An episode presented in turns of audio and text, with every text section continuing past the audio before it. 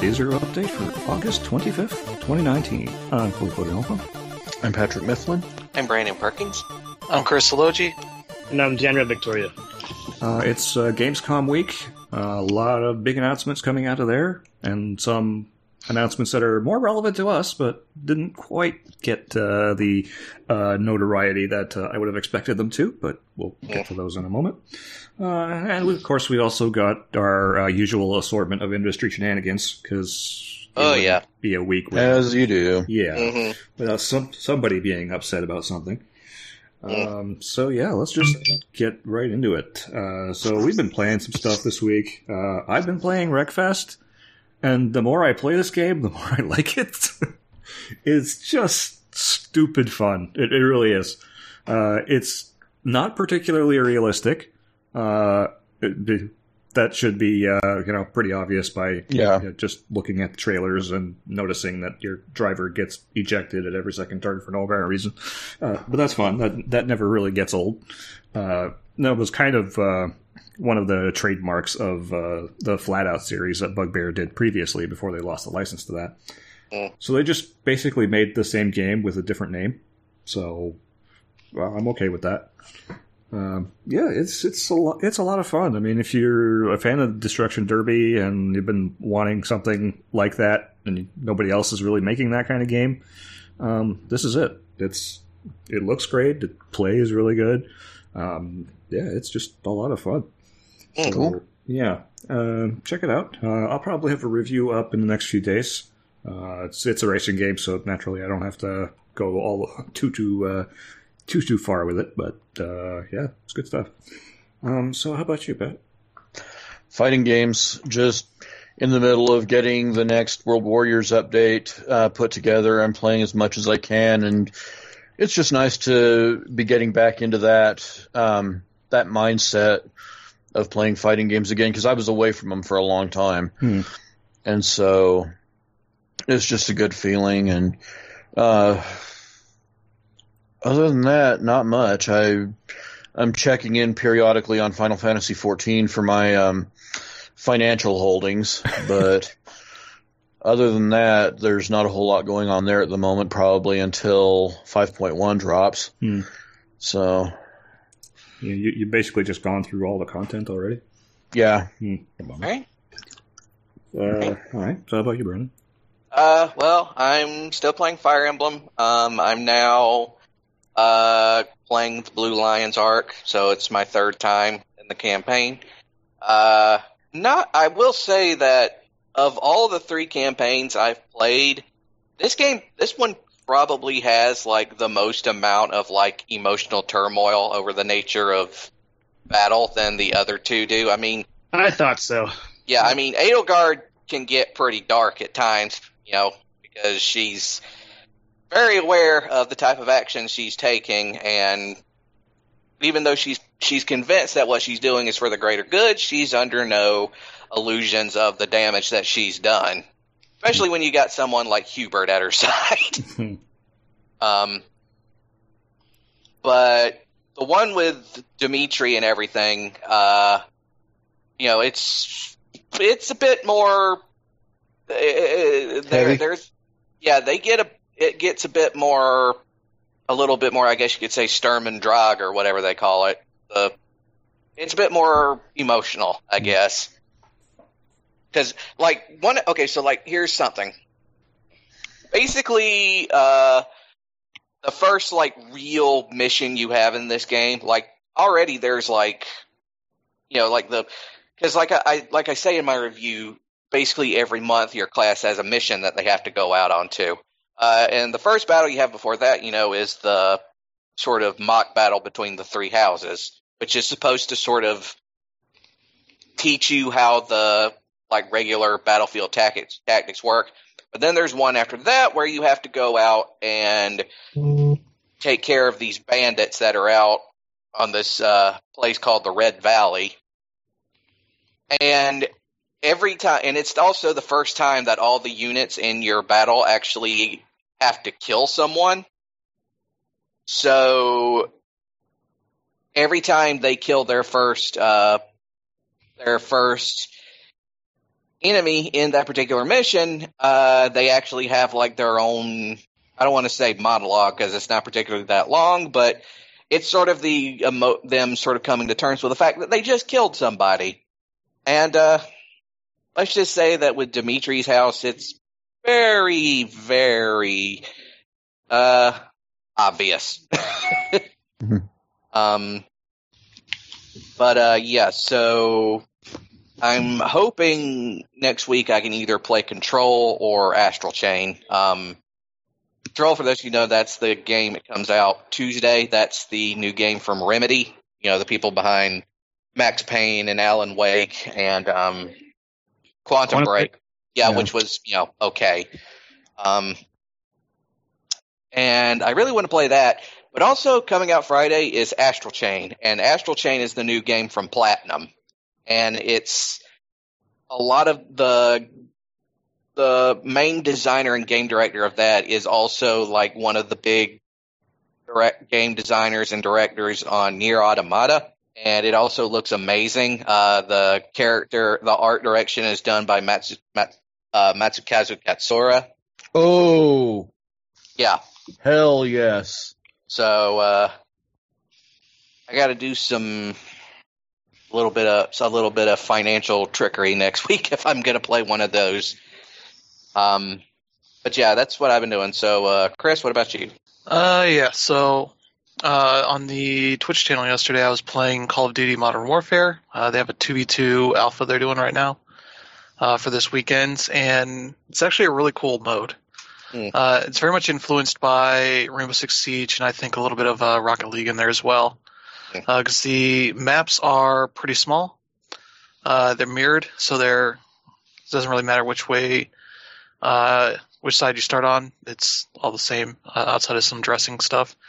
Um, but yeah, you have you know 100 health. It only takes like a couple of shots, maybe one good one if they get you in the head, or with a particularly powerful weapon or a grenade shot. Mm-hmm. Um, but yeah, you kind of have a teammate. Uh, usually you start uh, with a little bit of cover, and you decide from there, like, okay, you're gonna run off over to the side, offer some more cover, maybe get to this uh, place that gives you middle height advantage or uh, element of surprise, whatever it, and it's really kind of fast. Uh, it's best of I think 11. You have to get the six wins uh, in this series of matches, and it kind of works really well. They give you different loadouts between each round.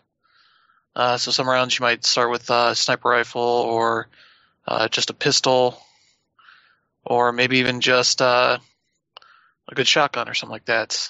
Uh, They randomize the loadouts. no, they have set loadouts for the rounds. It's just you, Oh, I think, play like two rounds with the, the same set uh, before they switch over to something else. It kind of changes it up so you're not. So if you're like struggling with the other team being really good at sniper rifles, they don't have it for the entire time. That sort of thing. Hmm. Uh, so it kind of keeps everybody on their toes and gets you uh, a chance to maybe not uh, get dominated by a team that just knows what they're doing. And though they do have a version of the mode where you essentially start with nothing. You have to go running to pick up uh, some items to defend yourself. Uh, and the other neat thing is like there's like a time limit to this uh, whole thing where I think after a minute, if uh, one team has been wiped out, it goes into a, a mode where somebody needs to take the. There's a flag in the middle of the map. Like if somebody gets to it and hangs on it for long enough, uh, they get. Uh, they win.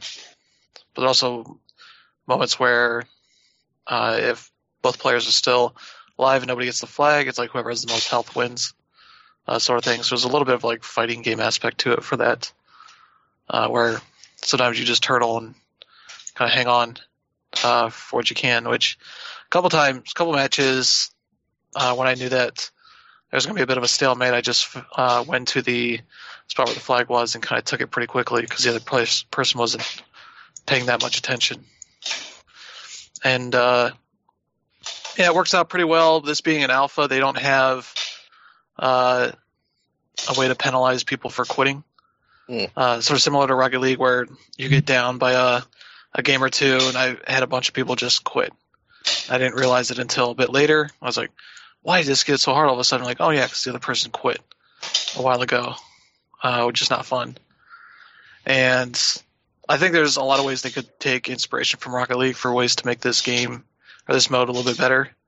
Uh, things like quick chat or maybe Apex, Le- Apex Legends like pinging system, Mhm. uh, a way to kind of communicate with people without having to actually talk to them, uh, as well as like just cheer them on if they if like you get knocked out and they manage to take the other two out, sort of thing. Like ways to kind of cheer each other on, make it a little less like serious, uh, sort of thing that you typically expect of Call of Duty.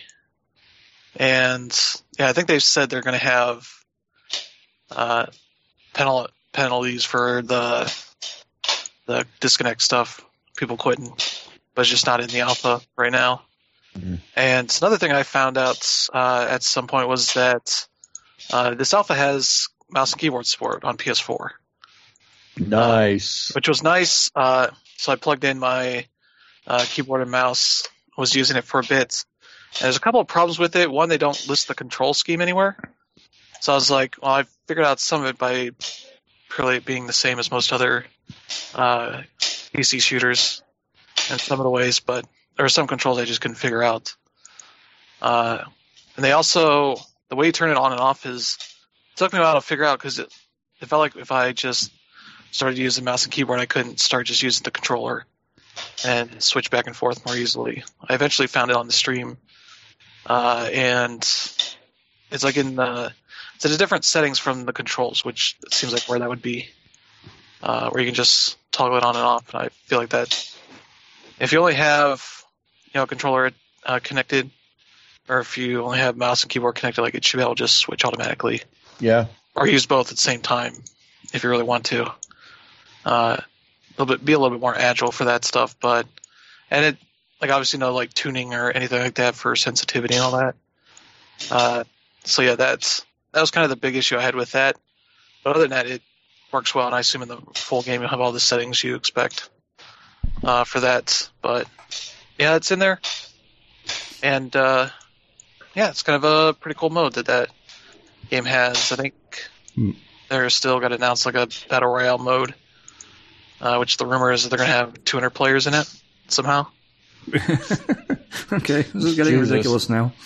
Yeah, Hmm. uh, which could be cool. I don't know, but Well, also there, it's there weird was that 1,000 person battle royale. I, I don't think ever got off the ground. So No, they shut down recently. I think. Hmm. Uh, I forget what the specific reason was, yeah, but They were so Yeah. focused on whether they could that they didn't stop to think if they should. yeah. I mean, I, I figured out a solution for uh, disconnects, which would also be uh, advantageous for Activision Blizzard to implement too. what's that? Uh, if so, if somebody disconnects, the next time they sign in, they're given a mandatory ninety nine cent microtransaction to be able to continue. Yeah, sure. yeah. I also think that Yeah. it needs like a Rocket League style like way to forfeit. yeah, Of like you put up a vote like, hey, we're getting creamed here. Let's just forfeit, no harm, no foul, yeah. Well, kind of thing. we'll Because you get to that. yeah, a couple times we lost like I was, we were even like up to two or three games each, and then they just took all the rest. We just lost it.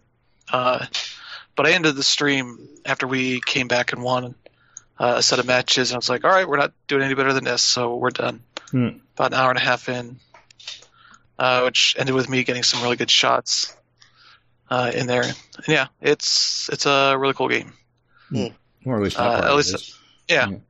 They didn't have any like the profile stuff in there uh, or anything like that, so Hmm. you're just playing people as level ones. Yeah. Uh, yeah, so I looked it up.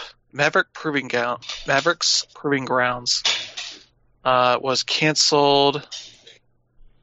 Uh, let's see. Yeah, developer Automa- Automaton Games has fallen into insolvency. They just ran out of money, essentially. Yeah, that makes sense. Yep. So unless somebody else picks them up, which I imagine that won't happen Hmm. because people just make their own. Yeah, It's like, well, we'll figure out this thousand person thing Hmm. uh, on our own. Like Epic could totally just swoop in, maybe pick up these guys, and it's like, all right, we're doing a thousand person mode. Yeah, we'll just probably That's- add that to Fortnite. Yeah. Put them to work on that. Mhm. Mhm. and just like, hey, uh, we'll do this, and it's only for like, One The- the- season. or it's like the you'd have a super powerful PC like Hmm. 2000 level PC, Yeah. uh, NVIDIA 2000 uh, GeForce thing. Hmm. Uh, but yeah, that's uh, that was pretty cool. Uh, also been playing some Drive Club. Hmm. Since we're gonna do that uh, farewell to Drive Club stream Oh yeah. uh, tonight, and yeah, the game's a lot of fun still.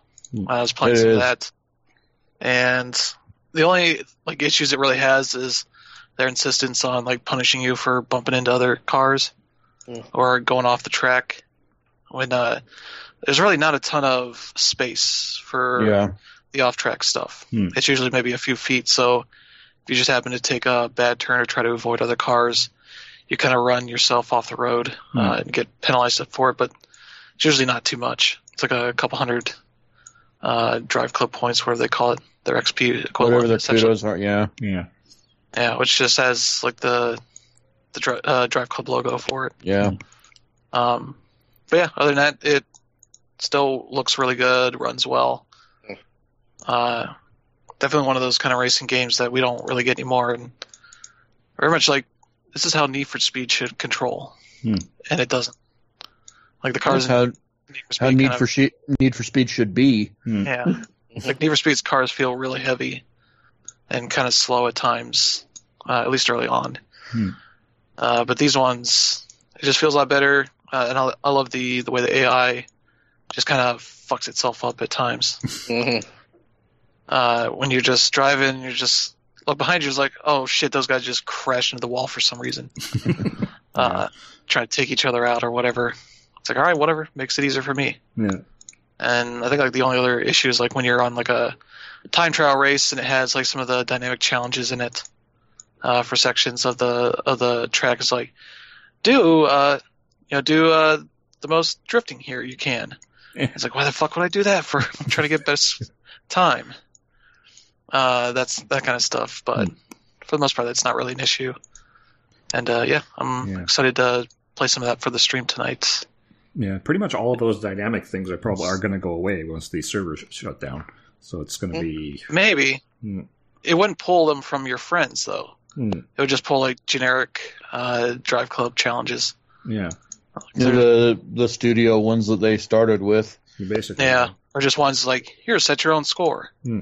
uh, sort of thing. Because I was trying out one of the the regular trial races because I had somehow not got the trophy for uh, set three uh, top top times in a trial remote race. Hmm.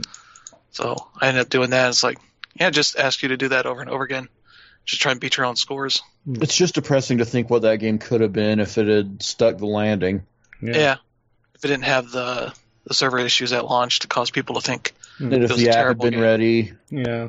But You yeah, if it had been a complete game, mm, yeah. probably Yeah. needed like six months to settle. Mm. yeah, Hmm. it kind of needed to not be on PlayStation Plus at launch. Hmm. Kind of let them not overwhelm the servers Yeah. uh, that fast. Let them kind of build it up. Yeah. Because that was the, the same issue that Rocket League had. It was like, hey, we went from like 10,000 people playing during a beta to now a million people. Oh shit, our servers can't handle this. uh, sort Throw of computers at it. Yeah. Uh, and I think even WoW, uh, with their classic thing, is having issues Mm. because tons of people are trying to get on uh, for that, and it's like, yeah, these uh, these original server stuff was not meant for like tons of people getting on at once. Uh, in fact, it act- actively tried to discourage that. It's, it's queues and all interesting that people uh, are trying to flock to this version of WoW that they remember not sucking. Mhm. Uh, that kind of says That should have been a fucking sign. Yeah, yeah, It sucks in different ways. yeah, Yeah, because it doesn't have all the quality of life stuff they've put in since then. yeah. Yeah. And even they're adhering to like keeping the bugs and all that. So they have like a list of like these things are bugs, but they're not bugs. They're features as part of this version of the game that you're trying to play. because you want this Yeah. for some reason.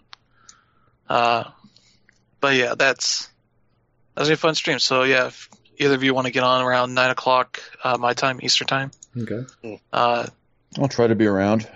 yeah, if you want to play along as well, do some online races. Yeah. Uh, Down I imagine with plenty of server space for that. that. At least for now. Yeah. Hmm. And uh, yeah, I got most of the DLC. I think they have like one of the two of the last like tours or uh, not part of the season pass. Hmm. There's extra stuff they made. Uh, but I also got the bike stuff too to check out. It's really enough I didn't have the save downloaded, so like the first thing it asked me to play was a a bike race. Hmm. Before I was like, okay, you can do whatever now. I don't know if I just hit the wrong button or whatever. Hmm. Uh, but yeah, that's that game's like a type of racing game we're not really getting anymore. Hmm. At least not that quality. Yeah. Need for Speed, whatever the hell they're doing, is not close to this. Nope. No. And uh, yeah, kind of looking forward to. Because Need for. Speed insists on police involvement, ambient traffic, Mhm. all sorts of chaotic elements that don't really lend themselves well to a racing game Hmm. at the end Yeah. of the day. Like they want to make a Need for, Need for Speed version of like Burnout Paradise, Hmm. Whereas like Burnout Paradise is perfect because they didn't focus on like they had cops, but they were in specific modes. Yeah. uh, and like the the traffic was like just busy enough to give you uh, room to avoid them and also fuck yourself up if you don't pay attention. Mm. And Need for Speed kind of just wants all of that in there all the time Mm. in a way that's just kind of not not doing it anymore. No, it's, Yeah. it's not If fun. they're not gonna come up with like Never new did it ideas for me. making it pretty cool. Hmm. But yeah, I was kind of just waiting for a couple of new releases this week, like uh, Man of Medan, Hmm. the new game from the Until Dawn developers. Um, and there's Wilmot's Warehouse, something I did not know existed until like two days ago, Hmm. which is a new game being published by Finji. Uh, it has uh, Ricky Haggett and uh, Richard Hogg. Hmm. Guys made uh, what was it? Frobisher says Hmm. on the Vita. Uh, that weird like uh, WarioWare game. Also, Hohokum. Hmm. Uh, but this time it is a it's like a puzzle game about being a warehouse simulation.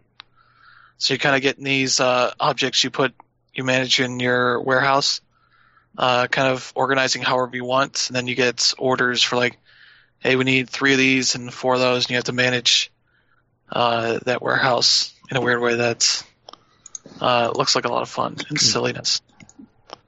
Uh, and it's very much a game about organization in the way that makes sense in your head. Hmm. To get like a lot of like their trailer they just put out for the launch trailer is like literally somebody like trying to explain how they organize things. It's like somehow I have these ghosts next to the space stuff. Don't ex- don't ask me how I rationalize this. Like it just me. makes sense. Yeah. Uh, like the whole thing where you got this bunch of random stuff and you just try to somehow organize it. Hmm. So that when people ask for it later, you can pull it out uh, easy peasy. Hmm. Which, by the way, is how Amazon does it. It's just complete fucking random chaos. Yeah. Yeah. So yeah, it's uh, it's the Amazon warehouse simulator. Hmm. You never knew you wanted. Hmm. uh, no uh, bodily bodily harm Hmm. in this bodily version. fluids involved. Yeah. Mhm. That's uh, that's been it. All right. Uh, how about you, Dan? Rob? Yeah, it's mostly been Fire Emblem for me. Um, last week I got to part two of the story, Yeah. and as Chris will, I mean, as uh, Brandon will attest to, uh, once chapter, once uh, part two hits, the game just goes off the rails. Oh yeah. It's absolutely insane. I'm I'm, I'm doing the um, the Blue Lions, and yeah, um, I agree with uh, everything he's saying about you know um, there's a lot of uh, crazy emotional stuff that goes on uh, with this particular um, part of the story. Um, granted, I haven't played any of the other two. Uh, I might take a take a break after this playthrough because I'm already at 50 hours. I'm like, when is this going to end? It's going to end sometime. but um, you know, I really got to hand it to uh, Intelligent Systems for like every Fire Emblem. Um, no matter what team you use, like you care about every single one of your characters. And um, the writing here is probably like some of the best I played in the series. And Mhm. even more impressive is the fact that everybody is voiced, um, from the NPCs to the people actually in your party, and um, nothing is overly horrible. And that part's pretty cool. Um, so yeah, I think I'll probably be beating it today. And uh, I was hoping to move on to Oninaki, but um, Square didn't give us a code. So I'll probably wait until that uh, inevitably hits the bargain bin like in two months. So yeah, there's that. Uh, I'm also looking forward to Astral Chain um, and Control, but I'm going to decide between one or the other. I haven't decided yet, and we'll see how that goes. But Astral Chain looks good. Um, uh, we we, all, we always wonder whether a game will be used or whether a Platinum Games will be using their A team or B team for the, for these games, and it definitely looks like they're using their their A team because like out of all the uh, preview coverage I've read, it's, it's, it's shaping up to be a pretty cool game. Um, I've also been playing Madden, um, mainly the uh, single player uh, campaign story mode, and um, it's easily the worst of the of the three so far. Um, basically, you use uh, you use a quarterback, and you know try to get your way into the NFL. And once you get to the NFL, stuff ensues. And one of the reasons why I don't like it as much is because like the story is pretty damn bland for a sports story, which are usually bland to begin with. At least last year's game had some comic relief in there. Like Rob Schneider was a GM and shit, and yeah, this one just isn't as fun. Not to mention when it comes to play when it comes uh, for the time to play football, you're playing full games. In in the previous Madden stories, you know, you're only playing um, when your actual position is on there. So here you have to play offense and defense, and I'm like, if I wanted to do that, I just play regular Madden, you know. So it's kind of weird. Um, normally I'd have a review by now, but honestly, it's it's it's so similar to last year's game, and I don't even want to review it. That's just what it is with this one. So yeah, um, I've also played the Catherine demo. Um, I was a huge fan of um, Catherine last generation, and this one is more of the same, but um, I'm I'm also like not as familiar with the story as I was before. So as I was playing it, um, a lot of the stuff seemed new, and this is essentially a reskin. All they really do is add a character, but I didn't realize they would change up the story so much. So I'll be looking forward to that when it comes out. Hopefully we can get a code, Chris. But uh, yeah. yeah all right. So yeah, pretty eventful week for uh, for all of us. So uh, let's just get into Gamescom and all the other crap that happened.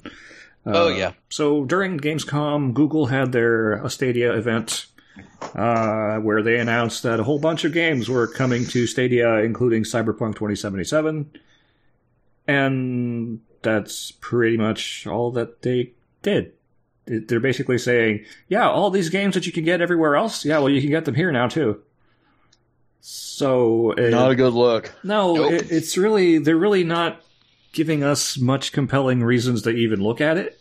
Oh, um, because it's like, uh, yeah, you could play these on other platforms where you download them locally and then you have no latency and you don't kill your internet bandwidth. Well, except for the one-time download. Yeah. Uh, or you could play them on ours where you don't really own them, and uh, yeah, then uh, basically we can kill the service in two years when we're tired of it, and you lose everything. Um, yep. How well, does, we got your money anyway. Yeah. So how does this seem like anything that anybody would want? Uh, I was reading a tweet where someone was like, "Wow, Google is the only company that can have a Nintendo Direct without having any actual announcements." Yeah, so. that's basically what they did.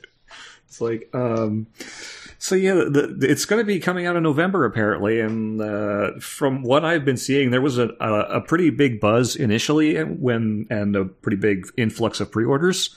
Uh, mm-hmm. Uh, but I've been seeing a lot of people just saying "meh" and canceling. Fuck it. Yeah. Yeah. So yeah, it'll be interesting to see what what develops there. But uh, yeah, I, am not I'm not going to bother. I mean, if I want to play no. Cyberpunk 2077, I'm I would probably actually end up buying it on GOG because that would be the storefront where they would get the most of my money. So yeah, yeah. Or you're gonna get it from get it for PS4 like I am. Yeah, so. get it retail or whatever. But yeah, yeah. The the whole idea that I would pay Google to let me play the game on their servers and introduce lag uh, doesn't doesn't really doesn't do much for me. So it would be the most cyberpunk uh, version of that game. Yeah, because you're playing on you know corporation servers that you don't have access to if they disappear, all that stuff. Yeah, you're not wrong. Yeah. If you want to play like, oh, it's the hot new game, I'm just going to stream it. I have no rights to anything, but I'm paying the same price. Mm. uh, which uh, may have been the story to Super Hot at one point. But, uh, but yeah. So uh, along with that, we also this is one of the ones that kind of went under the radar is the uh, Intellivision Amico got a trailer where Tommy Tallarico is talking it up, and we actually saw some games. Uh, Moon Patrol, Yes, Ecco the Dolphin. Hmm that came out of left field. Yeah, but uh, oh yeah, that famed Intellivision game. Ecco Yeah. the Dolphin. Well, that's that's the thing that seems to be something that a lot of people are uh, they expecting. Like, there's remakes of the old Intellivision stuff. Sure, I mean, I'm seeing that. I'm seeing Astro Smash in there, and it's all like you know 3D remakes, uh, but done in a in a nice in a nice fashion. You know, it's it's enhancing what you are what you originally remember, uh, and I'm okay with that. Um, Yeah, I don't know what's going on with this controller though. that controller is very weird. hmm Uh, It's like, hey, this is a f- uh, a cell phone from 20 years ago. but that was kind of the good. Well, it's very reminiscent of the original controller. So Oh Yeah. yeah. if you've ever yeah, That was also a shit show of a controller too. yeah, Yeah. with that disc that it basically killed your fingers whenever you tried to use it. Yeah, it was. Fertile yeah, ground for third parties to come in and produce devices. Yeah, Mhm. and you can also use your cell phone as a controller if you want to. If you're if you particularly hate yourself. Um, uh, but yeah, uh, from what I've uh, heard from people who have actually had hands-on time with it, uh, they've had uh, they they had it at E3 and they actually had hardware, unlike uh, the VCS, which is I still think is a scam at this point. Vaporware. Yeah. Uh, they basically said, yeah, this is actually legit. Uh, these games are actually really fun. Uh, and yeah, they're, they're more excited about it now that they've actually had hands on time with it. So Yeah. this is one that I'm going to be interested in, in checking out, especially since they're uh, claiming that it's probably going to be very affordable. Um, so Hmm. Yeah. yeah. And I say all games will cost 9.99 or less. They're all exclusives, so it's the epic of consoles. Basically, yeah. Yeah, It's the most console of consoles. Uh, And don't forget, Earthworm Jim is also going to be on there. yeah, but I don't have to download that. Yeah. Yeah, and then of course uh, Tommy ended up do- doing the soundtrack for that because Mhm. As he does. yeah, And it seems very much like a handshake deal with old friends. Mhm. yeah. Hey, we can get you a new platform for you shitty people. No, they're not all shitty. Oh, but the, that the lead guys. It's like, hey, fuck you. Mm, Mhm. yeah, well, Tommy's not that shitty. No, not yet, at least. No, uh, he's managed. There's to, always uh, time. Uh, we'll see. Uh, so that's the uh, Intellivision Amico. I'm actually looking forward to it. I might, you know, when it comes down to the uh, holiday season of 2020 and deciding between the PlayStation 5, Xbox Scarlett, well, I might have a new one to uh, consider. Hmm. Because uh, it looks like it's going to be the console that provides me with the games that I actually give a fuck about. It- It's weird because uh, uh, the the more that it goes, the less of the AAA stuff that I actually give a crap about. Yeah. Mhm. So this, you know, might serve a market that uh, is kind of tired of that crap. So Yeah. Still kind of shame there's not much in the way of like 2D graphics, Hmm. like invoking the old Intellivision style, which was like really kind of fluid for its time. Mhm. what? Yeah, like the the typical like animation for like the the Intellivision guy on games on that system Yeah, Mm. was very kind of fluid compared Yeah. to like Atari. yeah. I mean, he Uh, was a, a big uh, bunch of blocks, but he did move pretty well. Yeah, Oh, yeah. like Hmm. some cool 2D games that were Yeah, kind of evocative of that style would be pretty cool to see. yeah. These all seem to be like 2.5D games. Yeah. But you know, I'd imagine they'll they'll have a nice variety by the time the system launches. So And they could also be running into the same thing SNK did with uh, King of Fighters 14, which was uh, the 2D sprite artist talent just wasn't out there to be hired. hmm, could be. Yeah. Yeah, so we'll uh, keep an eye on that. Uh, so in industry news, uh, this probably shouldn't come as much of a surprise, but uh, Sony is acquiring Insomniac Games.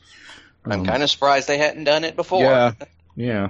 I want to say they've was the- tried. It was the hard times that um, did an article that said uh, Sony acquires Insomniac after realizing they hadn't already. yeah. Like we thought we did that, but it turns out that was Naughty Dog. Hmm. Whoops. Yep.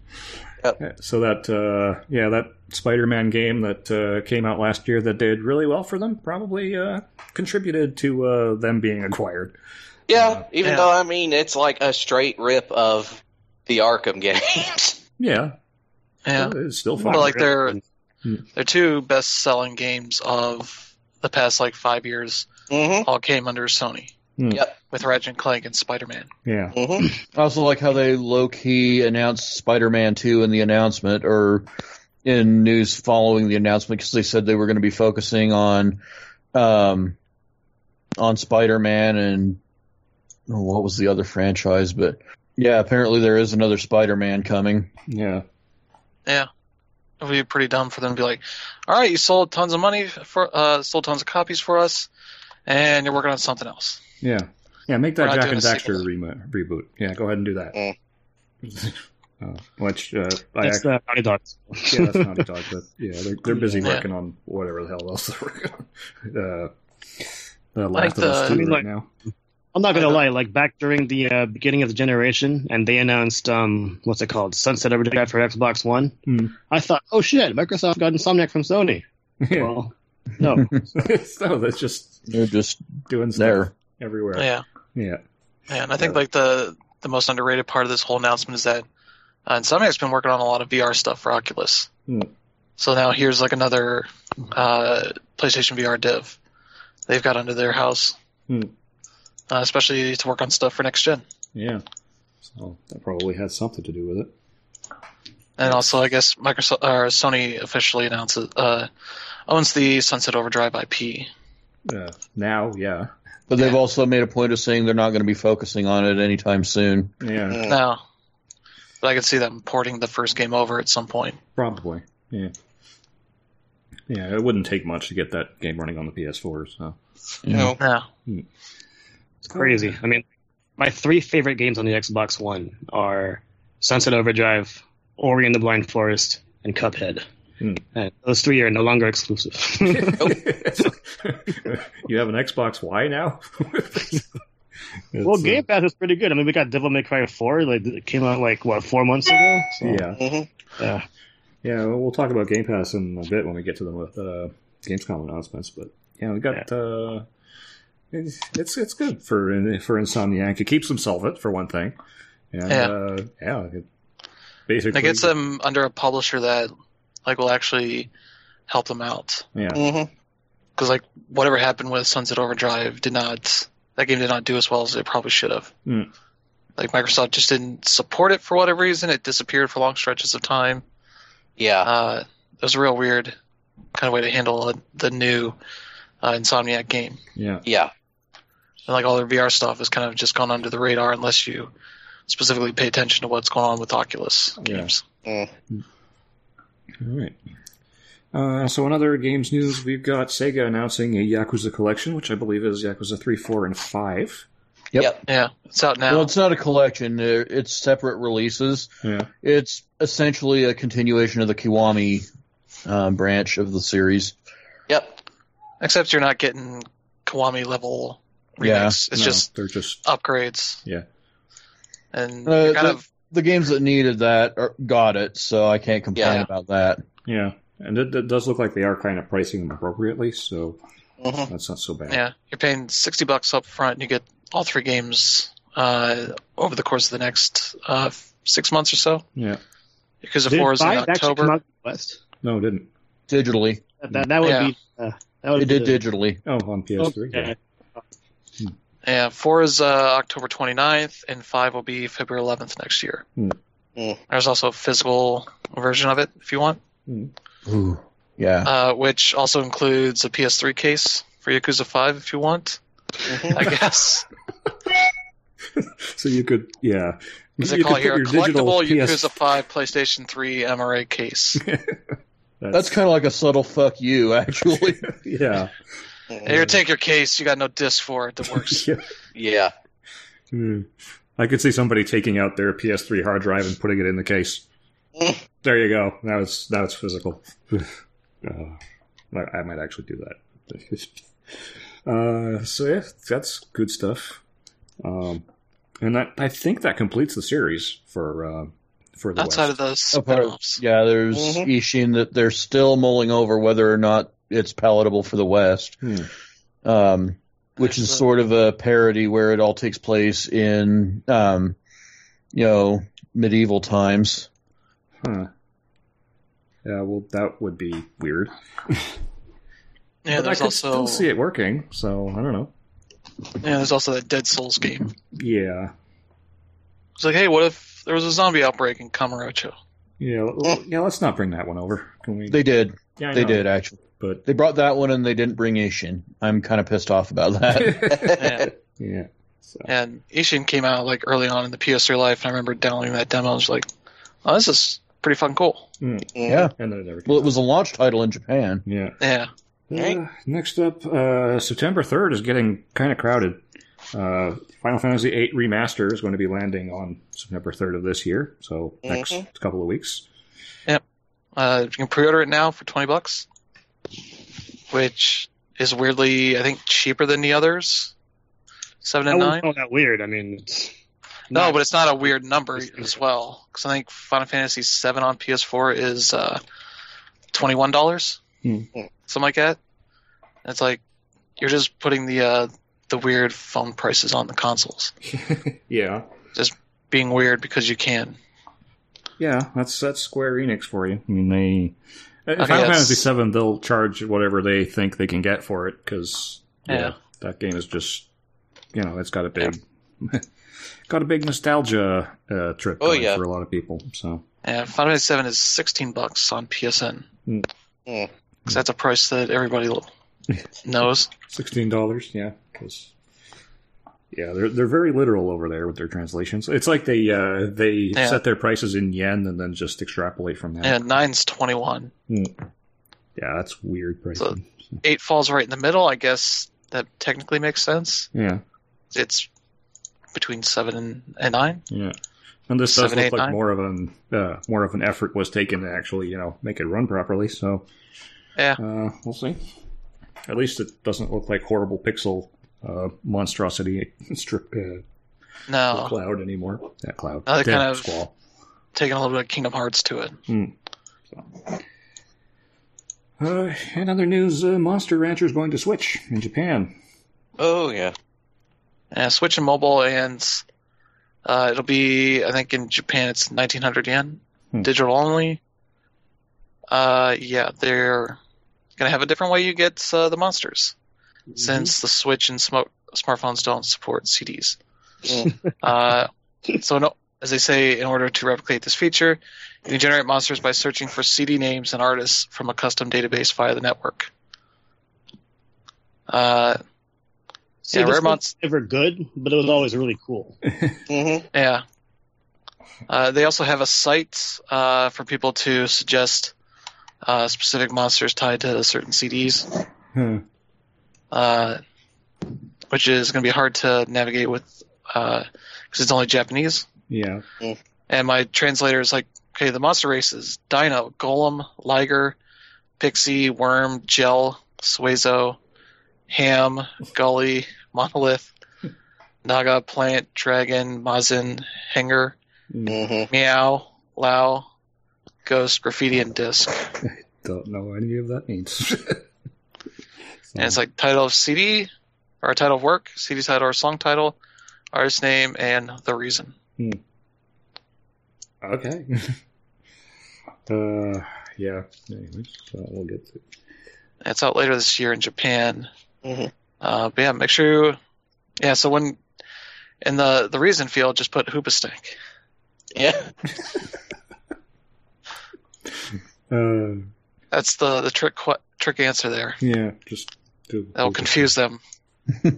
Yeah. Like, why did they keep saying Hoobastank? Well, uh, what's gonna what's what's gonna end up happening is somebody will see all those Hoobastank mentions, and then they'll go and look them up, and then wish they hadn't. Uh, Probably. yeah. So, anyways, Uh, so, in better news, uh, the walls between networks seems to be uh, breaking down slowly. Uh, PUBG is getting cross console play uh, coming in October. Yeah. Um, so they're going to be starting their season four on the 27th on Tuesday. Hmm. Uh, so there'll be new battle pass and all that. Uh, I think they're doing an overhaul of the original map. Uh, they'll bring visual enhancements, but also just changing where stuff's going to be. Mm-hmm. Um, they're just going to have hidden secrets, they say, but yeah, they're going to have uh, the big uh, cross-platform play uh, between Xbox and PS4. Mhm. It's going to hit public test server in September, late September, and hit live servers in early October. Mm. So yeah, when, even on consoles, when you buy the game, you get uh, both a regular game and a PTS version, Yeah. which Yeah. is kind of weird as Well, console people.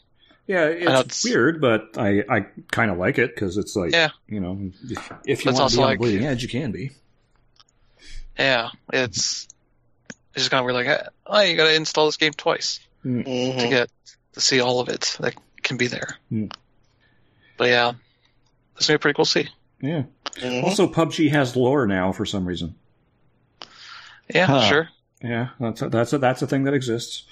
So, So they me what it actually are giving a reason for why they're dropping people on this island to kill each other. apparently, uh, but I, I couldn't be bothered to check because it's PUBG. Mm. Uh, yeah, I will not play. Maybe after that, I have to go find out and add lore to Fortnite. yeah, probably. Uh, Uh, it's just it's just anime. That's their lore. yeah, That's how you explain the past like ten seasons or whatever they're at now. yeah, it's, it's Mm. all anime, Hey, this season we had mechs on all over the place, and this Yeah. one which we oh, we blew up everything. Yeah, we added a mech that nobody can balance. Mhm. So, uh, another news. Uh, well, we got the last uh, characters from the Mortal Kombat 11's uh, character pack. yep. The leak was real. Yep. So we got Shang Tsung, which I think everybody knew. Yeah. Um, Well, he's out now. So's Nightwolf. Yep. yeah, Nightwolf. Yeah. Uh, we also Sindel got was Sindel. announced already. Yeah. Mm-hmm. And let's see. Then there was the Joker. Yep. Which is a weird the- version of the Joker. Yep. Well, yeah, they kind of have to. They kind of have to mess around with the Joker because they have to make it so that he's like the Joker, but also kind of not the Joker Mm. at the same time. Mm. Yeah, Is it- I think people figured out like there's a porn version of Batman. Mm. Yeah, The Joker, the fake Joker they have there looks like this guy. yeah. And then the last one Ed, you is, one uh, job. and then the last one is uh, the Terminator. Yeah. And Spawn. There's also another one. Spawn. Spawn. Oh yeah, and Spawn. That's right. Yeah. Terminator is October 8th. Mhm. That looks like current uh, Terminator. Yeah. Yeah. Not like the classic one. It looks like old Arnie. hmm Mhm. Which sure, but also like that wasn't a character known for fighting. No. He just walked menacingly toward you and shot at you or rode bikes or whatever. Mm. Uh, Well, that let's was- see. You know, that was pretty much Jason Voorhees. That's kind of what he was. Yeah. was. So, Yeah, Sindel's November 26th. The Joker's January 28th. Uh, and Spawn is March 17th. Hmm. Which Spawn is just weird. It's like Hmm. not really into pop culture anymore. no, but It Uh, barely was when it when he was in uh, Soul Calibur 2. but Todd McFarlane is apparently still quite popular. So you know, Mhm. some people. Well, I like him saw- over. I saw people like archiving the what was it Todd Farley Todd McFarlane presents show like the intros he did there was like really fucking stupid. uh, it's really made stuff from somebody who wants to be like John Carmack or whatever or not John Carmack. Uh, crap, uh, I don't know, but he wants to be like an auteur and he's not at all. Mhm. like to have some cachet in terms of coming up with cool like intros for his shows. Mhm. I have the I have the Spawn DVDs that have those those intros in them, and they're amazing because they're so bad. but it, it doesn't. It oddly doesn't detract from the show, which is amazing. So, Yeah. Mhm. No, it's it's like when you are watching like Netflix and like, oh, this intro's really good. I'm just gonna not skip this. You're just like, ah, I get to laugh before we do something else Yeah. here. yeah, yeah. So, Uh, so we're moving on, more Gamescom stuff. We got uh, an actual gameplay uh, reveal for Death Stranding. Yeah. Yeah. Uh, Do we know what it is yet? Uh, kind of. Yeah, it's like an open world action exploration kind of game. yeah. Yeah.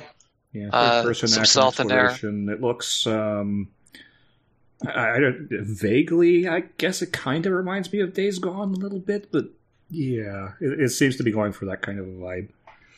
Yeah, kind of reminds me of like uh, a more expanded version of like the open world in uh, Phantom Pain. Hmm. Yeah. Like very much feels like he was like, well, we didn't capitalize on as much as we could have, so let's kind of do it bigger and better and weirder. hmm Also, like showing off new mechanics, like uh, you know, relieving yourself Yeah, Yeah. You can you can do that now. uh, with specific That's- counts of how much milliliters of fluid you have to uh, get out. Yep. Why? I guess there, there's probably a narrative reason for this. Well, Yeah. apparently in the game, if enough people like be in the same spot, something there's like a weird like Dark Souls aspect to it of That is the most Kojima thing ever. yeah, like like in the gameplay video, we see him piss, and there's like a a mushroom that grows. So yeah. And I guess if people gather in the same spot to urinate, uh, it'll become a a bigger, maybe more rare kind of mushroom, Yeah. which is a very uh, what was the grasshopper game that had mushrooms? The I forget what it is. Oh. I know what you're talking about. I, I can't remember the name though. No, I didn't want to look up grasshoppers. yeah. Um, Uh, but, uh, Let it die. But, oh. yeah, It's a game where you kind of harvest mushrooms, and that's kind of one of your main ways of like getting buffs and healing yourself and all that. Like hmm kind of taking mean, some of that there. Mushrooms are very symbolic in the video game industry, so yeah. Yeah. Um, Yeah. And along as for this, as for Right. the uh, like, uh, people are like wondering like what the like because if you've seen enough of the media for this game, you've noticed that there's like this weird like reality bleed going on. yeah, where it looks like suddenly um, there's like weird shadow and ghost people. Well, we know what it is now. Uh, it's the afterlife, Hmm. basically, and the afterlife is upside down to the living world. Hmm. So, like one of the character trailers they have is for this character that's codenamed Mama, and the reason she's codenamed Mama is that she is uh, well, uh, she has a shadow baby. yeah, like a stillborn baby or something. Yeah, um, don't know. it's in their life, but it's still connected to her by the invisible umbilical cord, and apparently, um, she, even though the baby was stillborn, you know, like she still has that issue that like a wet nurse has. Her breast still produce milk, but she can't really feed it to the shadow baby. But the shadow baby will still come down to nurse, but he can't really drink any of it. Did anybody Yeah. see that uh, that preview uh, that Games Radar wrote that kind of told us what the game was about? No, I didn't. yeah, so basically they had a behind closed door demo or some sort of exclusive. And basically you use Norman Reedus to travel from the East Coast to the West Coast of the United States in the hopes of spreading hope. Um, Yeah. Like this, uh, this summary sentence is right here. Death Stranding is a completely new type of action game where the goal of the player is to reconnect isolated cities and a fragmented society. It is created so that all elements, including the story and gameplay, are bound together by the theme of the strand or connection. Yeah. So, yeah, Yeah. it's uh, that I think Kojima was calling it like a strand game. Yeah, That's like the genre. Uh, Which he doesn't make any basically the way he put it is like so when he first started introducing this game, he took a line from an old story by Kobo Abe, um, one of my favorite Japanese writers. And it basically was like, like it's like when man first started developing technology, the first thing he invented was the stick, and the stick was made so that you could keep the bad things away. But then he invented the rope, and you use the rope to fasten to the things you want. So whereas Metal Gear was always about the stick. Death Stranding is more about the rope.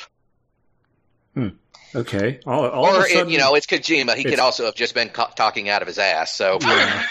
Yeah, but he now, could have been high as shit when he said that. yeah. it's But- Kojima. He always looks high as shit. So Yeah. Well, now that you mention it, though, the title actually starts to make more sense Yeah. Yep. So okay. Yeah. And we had another trailer that featured Deadman, Mhm. hmm uh, the character that Guillermo del Toro is uh, at least visually playing, Yeah. Yeah. and sort of introduces the mechanic of what the uh, baby has to do. Yeah. Uh, essentially, like you can uh, get damaged, fall, whatever, and like land on the baby and like cause it to get stressed out. hmm And so you kind of have to, Things happen when it stresses out too. yeah. And so you kind of want to uh, be careful, Yeah. uh, or you know, quickly kind of try to rock it and calm it down, hmm uh, that sort of thing. And Deadman like has a specific me- machine that helps, uh, I don't like recycle the the liquid that's in there. hmm uh, in a weird way. So there's a lot of weird shit in this game.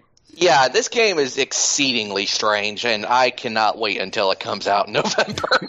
Yeah, and the other big reveal was that uh, there's another character, and not really so much like a main character, but a side character you can find that is portrayed by Jeff Keighley. Yep. Hmm. Uh, which is like one of the. It was like in one of the, the little shacks that you can like deliver stuff hmm to, or get stuff to deliver elsewhere, whatever, whatever you're doing.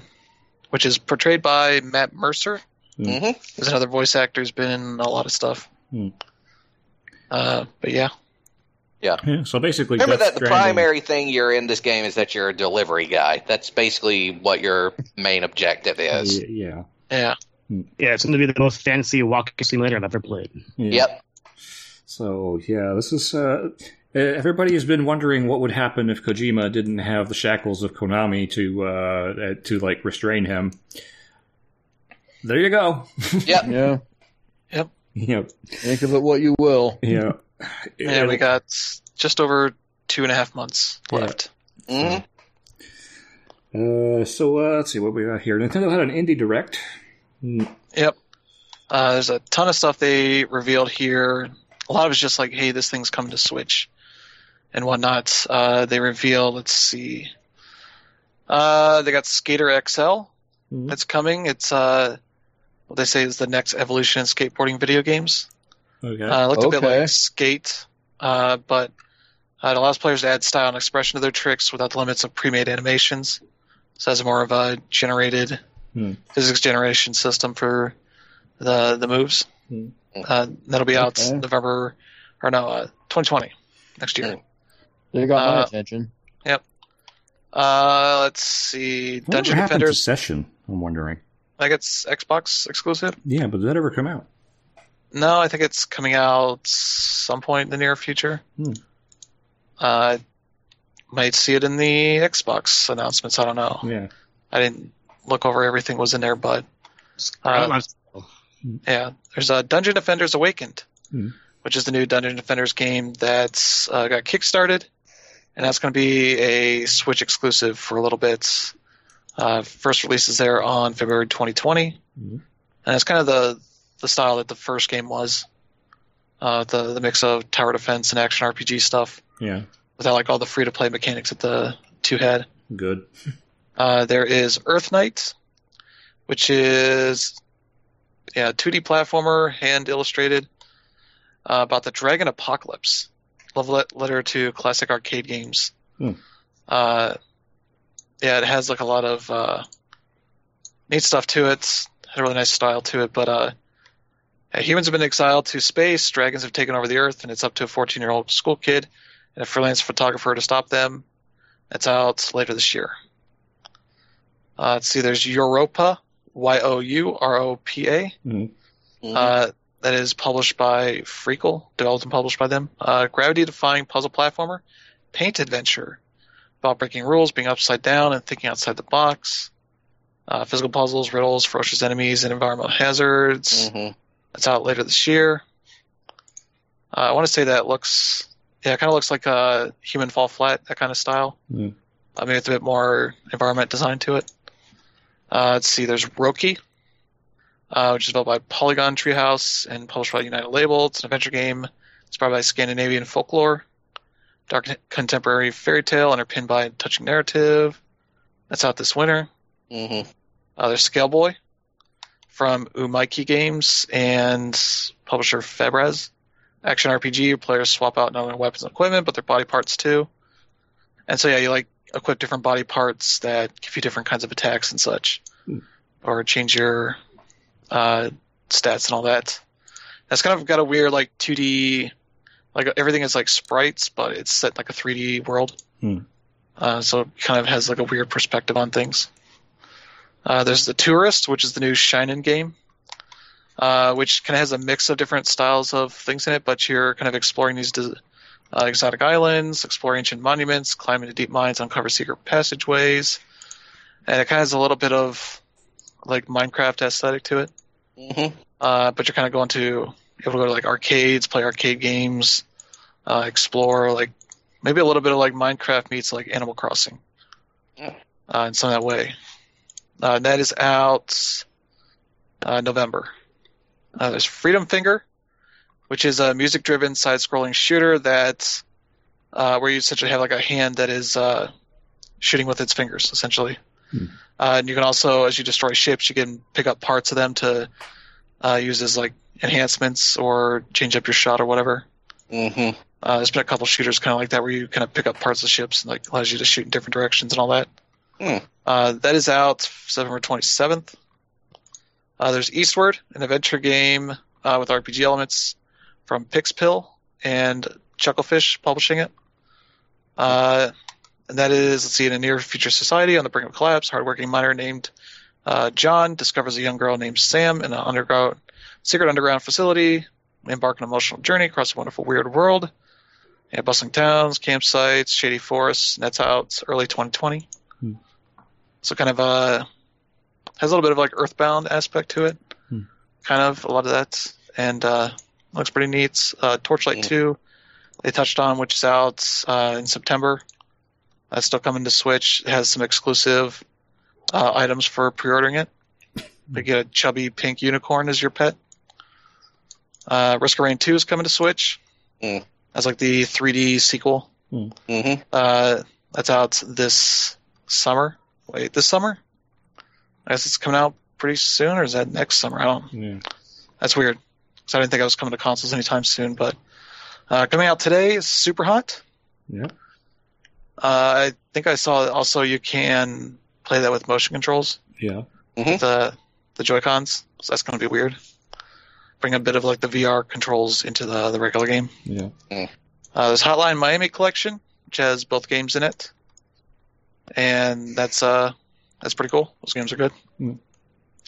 Uh, also coming is Ori and the Blind Forest Definitive Edition, Yeah. uh, September Oh. 27th, and they say it includes some new stuff in it, but I don't think we have any details on that just yet. Uh, and there's also let's see, they showed some other stuff. Uh, Blasphemous uh, from Team 17 is out on September 10th. Close to the Sun is 2019. Cat Quest 2 is fall 2019. Spiritfarer, which you saw at E3, was announced for spring 2020. Trine 4 is also coming to the Switch. Creature in the Well is coming out September 6th. One Finger Death Punch 2 is coming December 12th, uh, December 2nd. Best Friends Forever is coming February 14th, 2020. I guess a game where you're uh, a dog. Hmm. You're becoming friends with humans. Yeah. Uh, it's kind of a simulation game with a little bit of like visual novel to it. Mm. So uh, there's that kind of game. Uh, let's see. Best Friend Forever. Oh, that's that game. Uh, I don't know what it was. No, yeah, Phogs, P H O G S. That is a weird golfing game, I think. Mm-hmm. Uh, no, that's the, that's the game with the two-headed dogs. Okay, that makes more sense. Mm. Uh, yeah, it's like you remember Cat Dog? Yeah. Uh, what if it was two dogs uh, instead of a cat and a dog, and they're going on wacky hijinks, I guess. Uh, what the golf is the golf game, Mm. which is like where you can knock around like physics physics objects that aren't a ball, Hmm. uh, and try and get them down the hole. I don't know how that works, but that's a silly game to have. Uh, Mm. there's Kine, K I N E. Uh, that is a 3D puzzle game. Uh, seems kind of neat. Uh, that's out 2019. Hypercharge.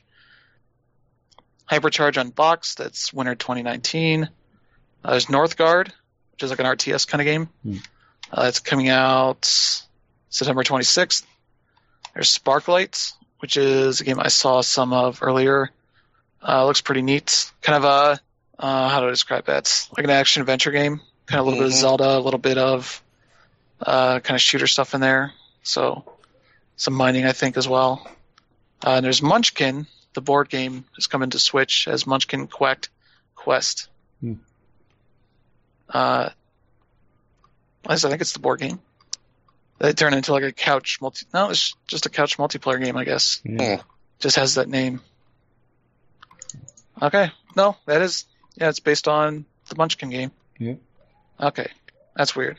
All right, so that's uh kind of it. Yeah, that's that's a lot of stuff coming to Switch. Yeah. Oh yeah. Yeah.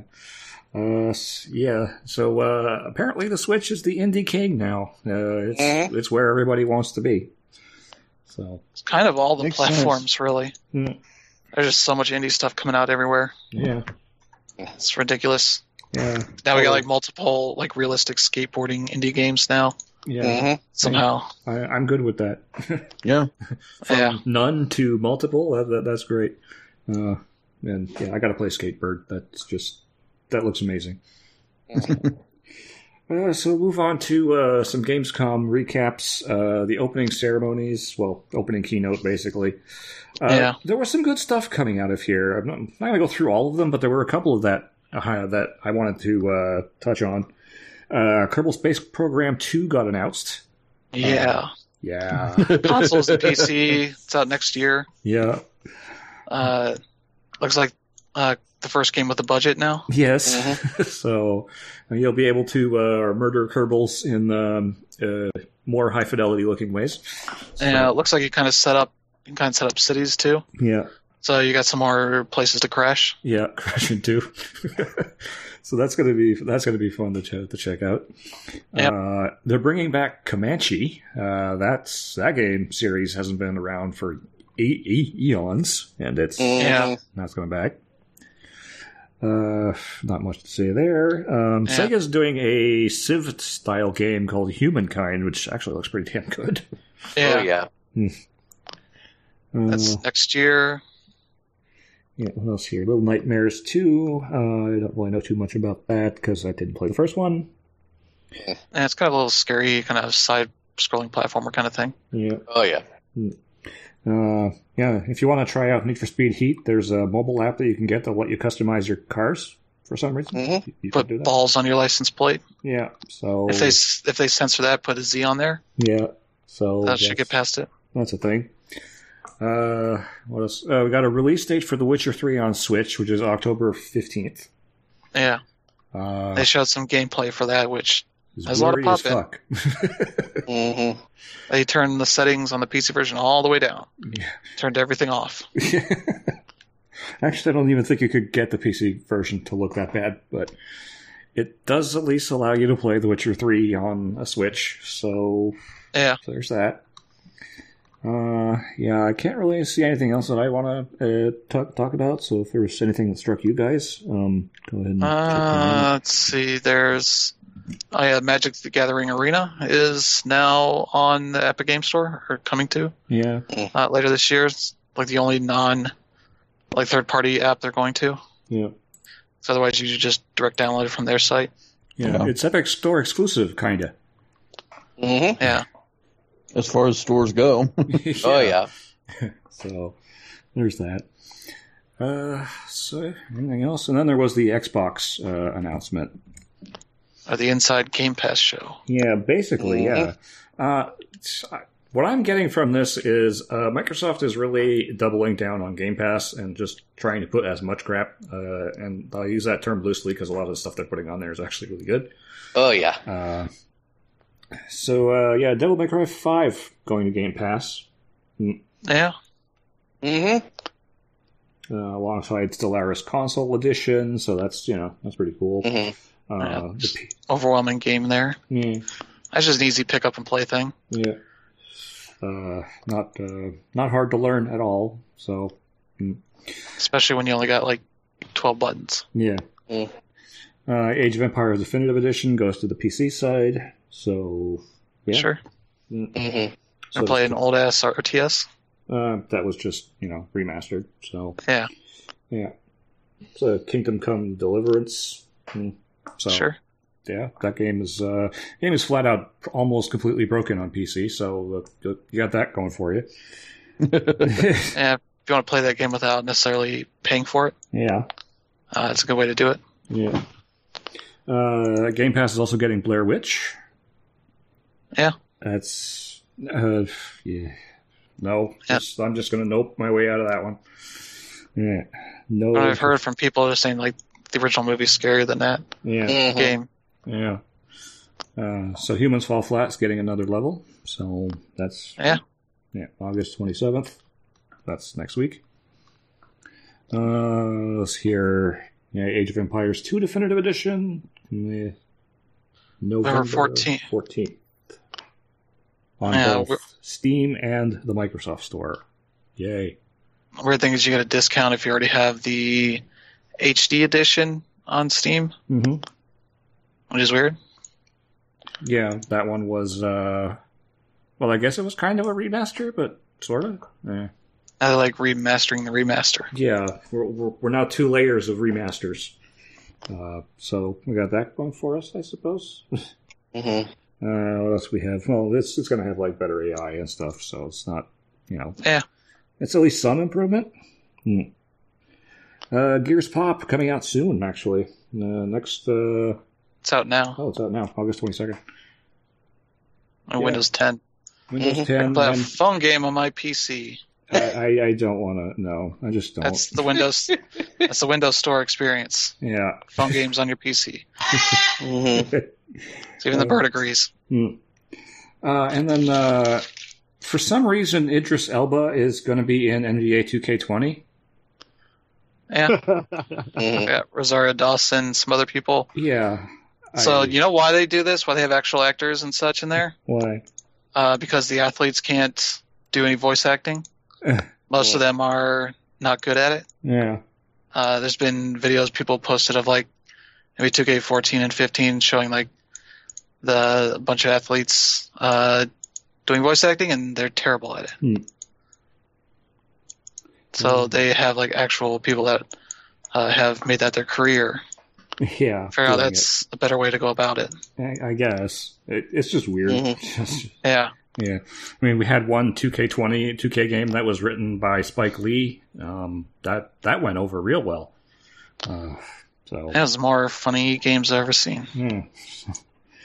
Uh, we had uh, what multiplayer mode announced for Ghost Recon Breakpoint, so that's a thing you could play if you want to. Yeah, Hmm. Ghost War and Ghost Recon yeah, with a ghost.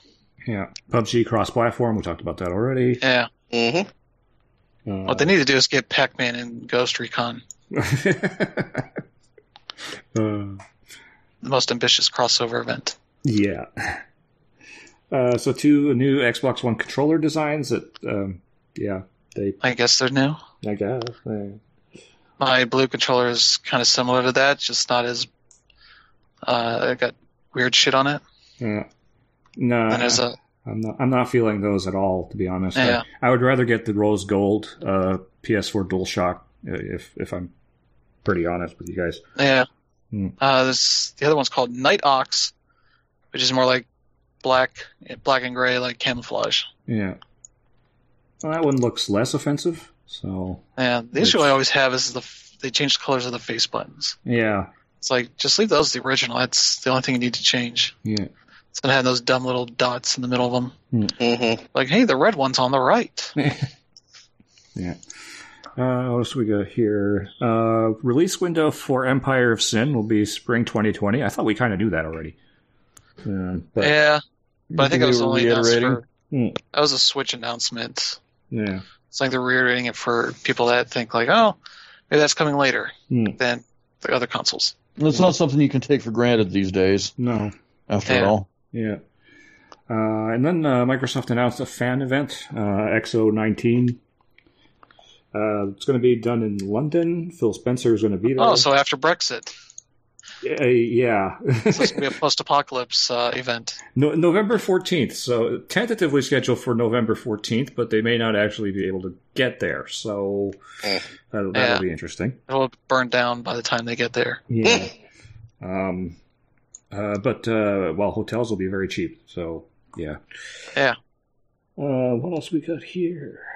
The Metro Exodus DLC. So if you want to get into uh, some more Metro content, you're going to get that.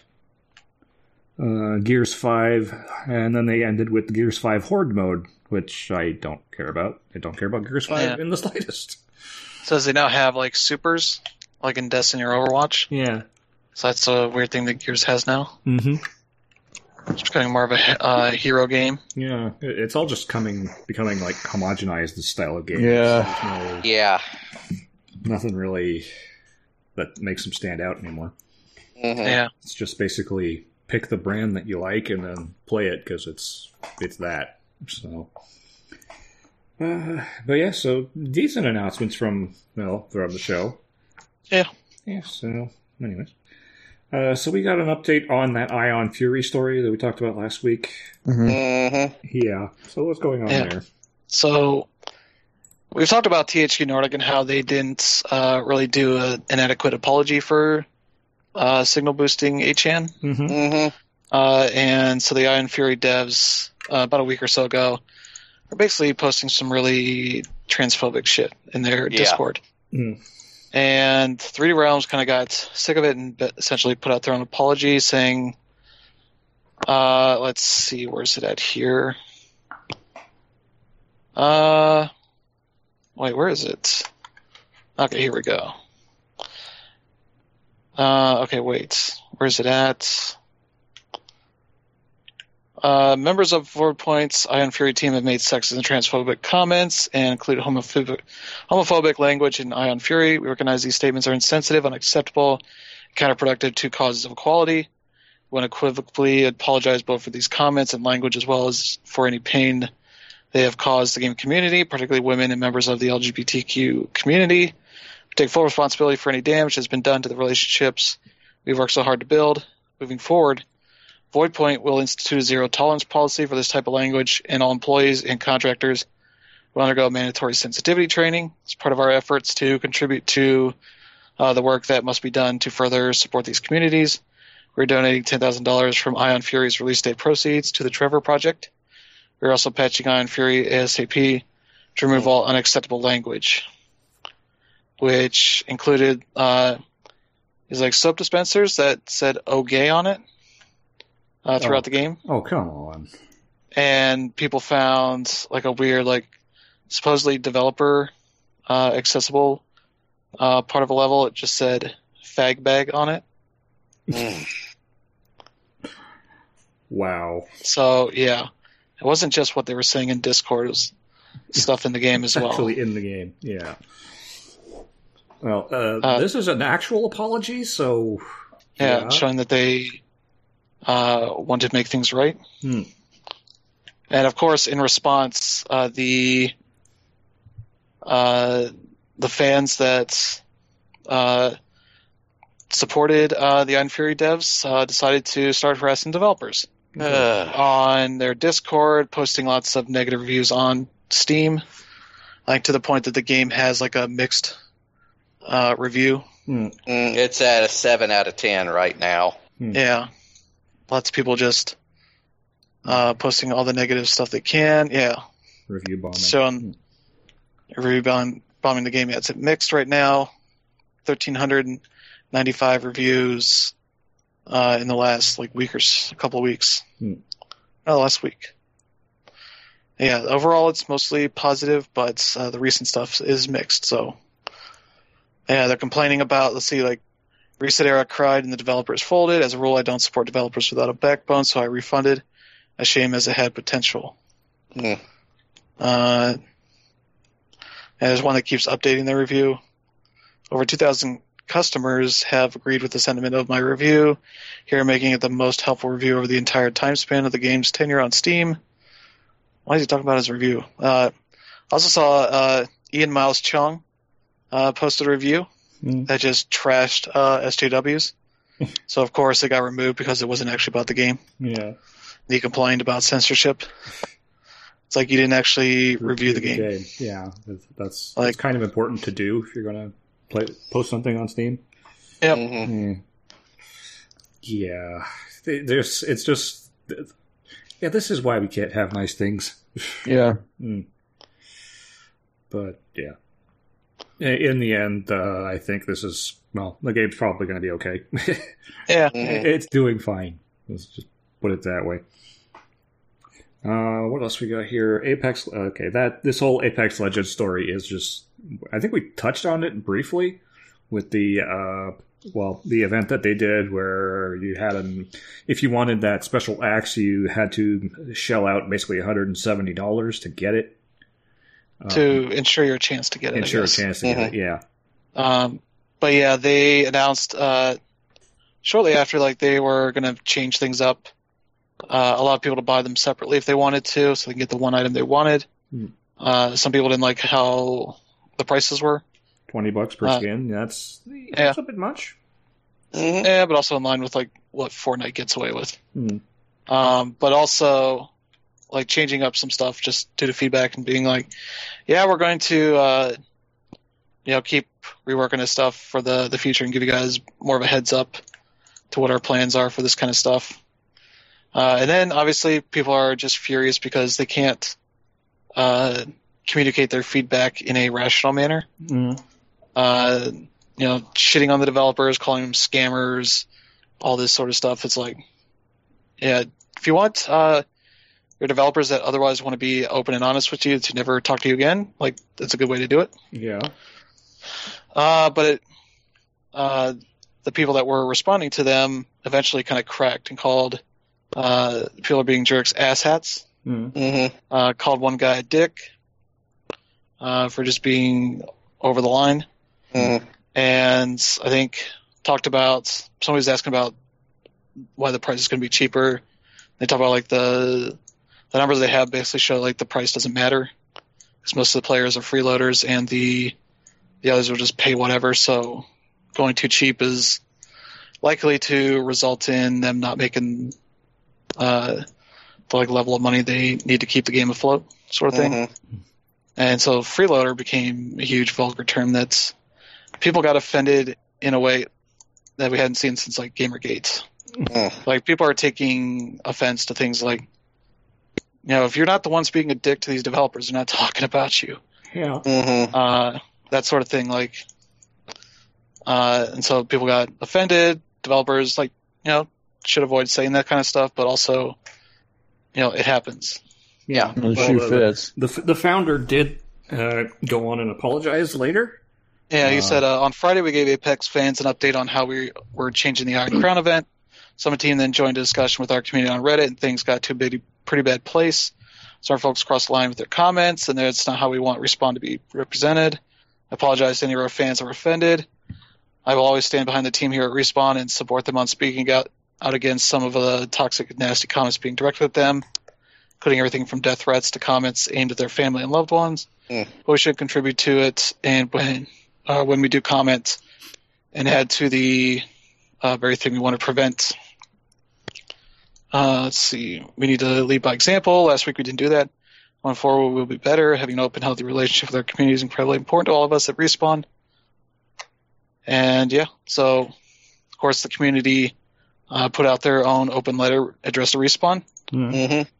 And if you want to see how self-aware these people are, here it is. you committed the ultimate cardinal sin. You got personal. You, as a team of professionals trying to make money, got personal. You got personal and decided to insult your play base, calling us asshats and freeloaders. Not a wise move. We won't forget this. You've set a new tone for the kind of interaction we'll be having with you. It's a cold one, one where there aren't any illus- illusions about the reality of the situation. Previous notions of family are dead. We are mere consumers to you, and that is obvious. You've chosen to bring in a new era of hostility and bitterness. Well done. Great PR move. Some people are taking this shit way too seriously. Yeah. Yeah. It's it's like dealing with kids. Yeah. People that Mhm. only see things in black and white, not like a gradient of ways to respond to people. Yeah. And it's like it's impossible to be reasonable with these people when they fly off the handle the time any time that anything is said that's the least bit negative. Yeah, yeah. You know what? Uh, I think I'm going to side with respawn here. Yeah.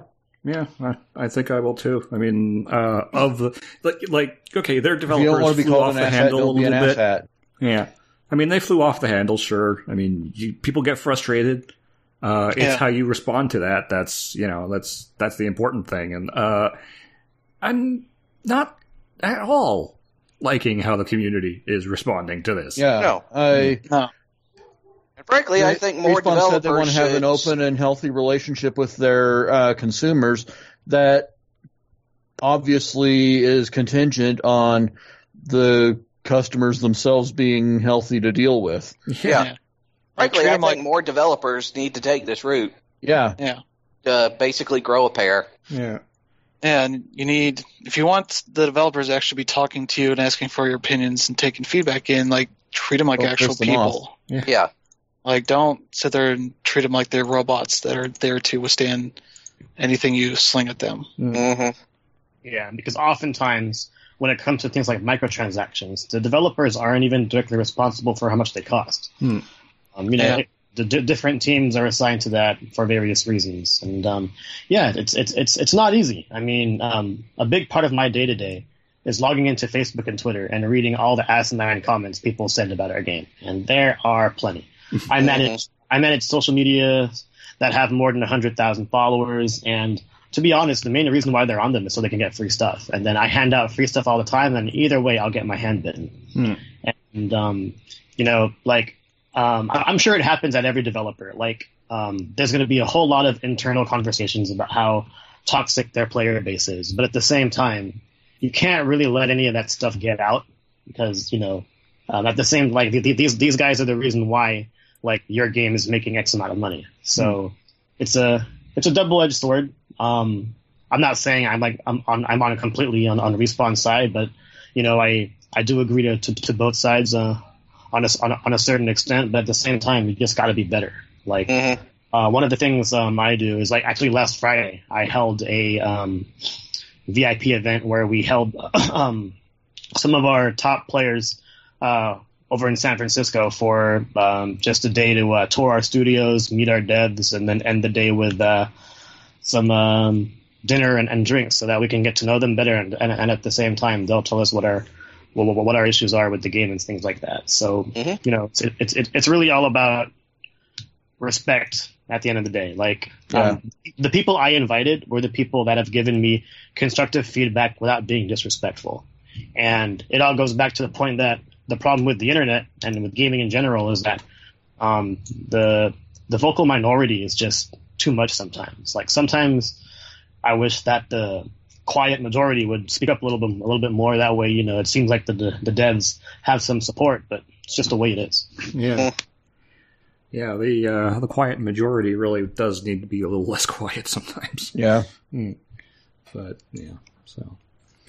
Uh, and finally, we'll end on uh, this lovely bit of news. Uh, so, uh, Game Informer has been hit with some serious layoffs. Oh yeah, they basically let go about eleven people. yeah, And that's a lot for a magazine. A just for the lot. magazine. Yeah, Yeah. Yeah. uh, yeah, for their magazine site and their uh, podcast and video stuff they do, yeah, Yep. uh, which is all really good. Yeah. yeah. And this is coming, of course, because uh, GameStop, the the parent company, is having serious financial issues, and are Yeah, they've uh, been uh, kind of hemorrhaging money for the Yeah, last. they got to year or stop the bleeding. yeah, And Game Informer is like a steady, uh, steady performer for them. So like, hey, how about cutting less salary and you get a bigger percentage of that? Yeah, which That's is a like- little bit of a that's- short-sighted way of going about it because uh, if you cut the people that make the content that does well for you, then you get less of the content that does well for you. Mhm. Yep. And this can't end well. No, it's like uh, th- this company is kind of circling the drain at this point. Yeah. and uh, they, they're looking for ways to continue to be relevant in a market that's just changing, well, very very quickly. Uh, yeah, So Yeah, I mean, I, I empathize for everybody involved, and uh, it's tough because like I'm somebody that actually still likes to go to GameStop. They're my Mhm. main place to actually get um, consoles and systems and things like that. Because I've got friends who are employed by there and depend on GameStop for income, so I hope they can right the ship somehow. But Yeah. Well, one of the things they need to do, and I'll say this just someone who uh, both has been a regular GameStop customer and one who did a short seasonal stint with them a few years ago. Um, those big, enormous uh, stores that they put that they got, the ones that are like weird, huge, and spaced out. Yeah, you can you don't you can get rid of those. Those those suck. Yeah, most of the ones here are just kind of probably like good 15 feet wide, like not that big. Yeah, see, those are actually much better because they're a lot more intimate. You know, the they're easier to maintain. and there's also another extreme though, because I've I've been to some GameStops that are like glorified closets. Yeah, yeah, like where if you're in a busy time, like they're like, okay, how can we form a line between all the the racks and such here? yeah, hmm it's yeah. You you got you got one guy who's like who's basically doing the limbo under the Funko Pop display because he can't get anywhere else. Uh, That's another thing they can do is just drop the Funko shit. uh, or at least make that like online only. Yeah, That takes up a lot of space. it takes up too much space, honestly. yeah, Yeah, I- I- for I being a for being a game seller, uh, specialty store, they sure have a lot of non gaming shit in there these days. Yeah. Yeah. Well, one of the things Yeah, I'm and actually curious about this, Dan Rib, because you uh, Yeah. are a big fan of pops. You Yeah, yeah, yeah. you collect. Mhm. Uh, do you typically go retail when you get the get these, or do you always just buy online? if it's something I really, really want, um, I will go retail because I have to check the condition of the box. Hmm. That's one of the reasons why, like, I've gone online less and less because, like, some shipping companies, Amazon, um, are really negligent with their packaging. Hmm. Uh, uh, be that as it may, GameStop is actually really, really good at their packaging, and I've, I've never had an issue with them at all. So if they went online, I am completely fine with it. Hmm. Uh, so the, the the main reason why you see GameStop so huge with all these collectibles and stuff is because uh, they ended up merging with them, or they they absorbed uh, what, what, what's that toy company called? Um, it escapes me. Uh, But, they- um, well, they had acquired ThinkGeek, so Yeah, yeah, Yeah. They, they, they they acquired ThinkGeek, and that's that's the reason why you see all that inventory being taken up by that. Hmm. But you know, um, I agree with like some of you what, what, what what you're saying that so, some GameStops don't need to be as big as a Kmart. You know, hmm it's supposed to be a stop. Yeah. You know, just you know, go there, get your game, maybe get six games, trade some shit in. That's it. Um, and you know, they they also like sell phones and tablets and all this stuff. Like, I don't know if that if they really need that, but I don't know. I don't know if they're actually profiting off of that stuff. But like, that's pretty much what it's become. Like, Like, honestly, um, You want to? Yeah, go ahead. I got my PS4 because I traded in a BlackBerry, and the BlackBerry had plenty of value into that. So I'm Mhm. not saying it's useless because I've, I've used the service, but um, yeah, like I, I do think they need to size down. Like if, if if GameStop is suddenly reduced to like something like uh Geek Squad where it's in the corner of a store, you know, so be it. Like whatever you got to do to do to be profitable. Um, that's why I'm not in agreement of them like you know firing half the Game Informer staff, but you know it is what it is. Yeah. Um, yeah, go go ahead, Brandon. I was gonna say, uh, if you know, they could focus mostly on the games, and if they want to, you know, also sell uh, like T-shirts or something, you know, that's also fine as long as it's you know related to you know the overall product at hand. But Yeah. yeah, I'm just saying that at least 80% of their stock should be uh, games and accessories. yeah, Yeah, so it's it's Bare weird. 'cause We're in a, a very interesting market right now where, uh, well, I, I mean, you've probably heard about those loot boxes now. Basically, uh, you know, Loot Crate. Box. Mhm. Loot Crate has basically gone bankrupt. Yeah. Uh, and I, I think in the case of that company, it was ju- uh, just a matter of them expanding far too quickly. hmm Uh, they ended up with like what seventeen or so different subscription boxes that they had to Also, continue- it, it, it, it's a weird business model. How can you promise eighty dollars worth of stuff for a box that costs thirty bucks to a consumer? yeah. Yeah. It's like- so the math doesn't really add up there. Uh, so yeah, there's it's it's that it's that kind of thing that's uh, starting to uh, bite GameStop, you know, in the ass here.